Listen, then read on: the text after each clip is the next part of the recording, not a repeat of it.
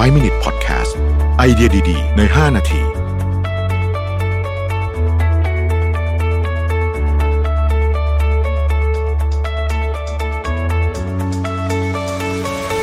5 Minutes Podcast นะครับคุณอยู่กับเราวิธานอุตสาหะครับวันก่อนผมไปอ่านข่าวชิ้นหนึ่งมานะฮะชื่อว่า 7-Eleven Rethink Convenience in Japan New Normal นะฮะคือต้องบอกก่อนว่า 7-Eleven ในญี่ปุ่นเนี่ยมี 20,000 กว่าสาขานะฮะเยอะกว่าเมืองไทยประมาณเกือบเท่าตัวเนี่ยนะฮะคือร้านเยอะขนาดนี้เนี่ยนะฮะมันก็ต้องมีวิธีการจัดสินค้าที่ค่อนข้างจะเป็นมาตรฐานไม่งั้นแล้วก็มันก็คงจะยากมากในการบริหารจัดการ supply chain เนาะแต่ว่าตอนนี้เนี่ยนะครับสิ่งที่ 7-Eleven เขาเห็นเนี่ยก็คือว่าผู้คนนะฮะในแต่ละพื้นที่นะครับโดยเฉพาะในอย่างในญี่ปุ่นเนี่ยมันจะมีอย่างโตเกียวเนี่ยผู้ติดเชื้อเยอะเนี่ยนะครับก็จะมีพฤติกรรมในการซื้อสินค้าที่แตกต่างกันออกไปโดยสิ้นเชิงเลยนะครับยกตัวอย่างเช่นในโตเกียวเนี่ยตอนนี้คนเนี่ยจะไม่ค่อยซื้อพวกอาหารสดอะไรอย่างเงี้ยนะครับจะไปซื้อพวกของที่เก็บไว้ได้นานนะครับเพราะฉะนั้นเนี่ยของที่เป็นแบบข้าวปั้นแซนด์วิชเนี่ยยอดขายตกนะฮะแต่ว่าของอย่างเช่นเหล้าอาหารแช่แข็งนะฮะหรือว่าขนมพวกนี้ยอดขายขึ้นนะครับหรือว่ามันจะมีความสเปซิฟิกไปอีกนะครับขึ้นอยู่กับความต้องการในแต่ละพื้นที่เช่นในบางพื้นที่เนี่ยเหล้าที่เป็น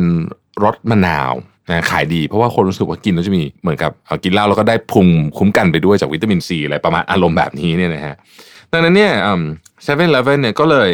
ออกนโยบายใหม่ว่าจะให้แต่ละพื้นที่เนี่ยผู้จัดการสาขาหรือเจ้าของเนี่ยนะครับเจ้าของร้านเนี่ยนะฮะสามารถที่จะจัดการเลเยอร์ของตัวเองได้นะครับแต่ก็ไม่ใช่ถึงขนาดว่าทำอะไรก็ได้เลยนะก็ไม่ถึงขนาดนั้นนะครับก็ยังต้องมีมาตรฐานบางอย่างอยู่นะครับแล้วก็มีอาจจะมี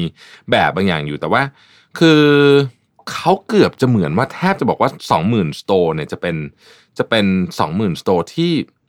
ไม่เหมือนกันเลยเกือบคือไม่มีที่ไหนเหมือนกันเป๊ะเลยล่ะฮะนี่อันนี้เป็น president ของ 7-Eleven ที่ญี่ปุ่นเนี่ยคุณนากามัตสึเนี่ยออกมาให้ข่าวเองนะครับแล้วเรื่อง product ก็น่าสนใจเหมือนกันแต่ก่อนสินค้าเนี่ยจะถูก develop จากที่สำนักงานใหญ่แล้วก็ส่งไปที่สาขาทั่วประเทศนะครับแต่ตอนนี้เขาบอกว่าตอนนี้ product จะถูก develop จากในพื้นที่มากขึ้นอาจจะมากถึง 50% เลยก็ได้เนี่ยโดยเฉพาะใน product ใหม่ๆเพราะแต่ละคนเนี่ยแต่ละพื้นที่ก็มีความต้องการอย่างสมมติอาหารสดเนี่ยก็ไม่เหมือนกันนะครับเป็นต้นนะฮะปีนี้เนี่ยนะครับ 7-Eleven Family Mart และ Lawson เนี่ยจะเปิดสาขารวมกันประมาณสัก400สาขาอัตราการเติบโตจะดูไม่ได้สูงมากนะก็เพราะว่าเรื่องโควิดก็เรื่องหนึ่งนะครับแต่ว่าตอนนี้เนี่ยคนในญี่ปุ่นเนี่ยเกิดน้อยลงนะครับเพราะฉะนั้น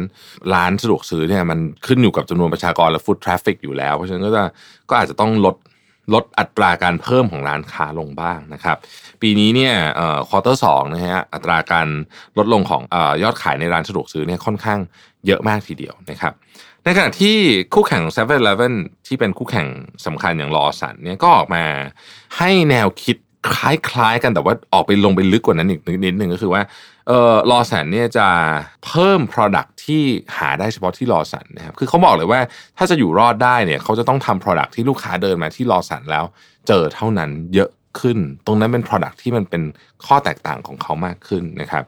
เราก็จะเห็นว่าตอนนี้เนี่ยธุรกิจร้านสะดวกซื้อซึ่งดูเหมือนกับว่าการที่จะทำแต่ร้านให้ไม่เหมือนกันเนี่ยมันเป็นเรื่องยุ่งยากมากเนี่ยเขายังต้องไปเวนั้นเลยนะครับเพราะฉะนั้นผมคิดว่า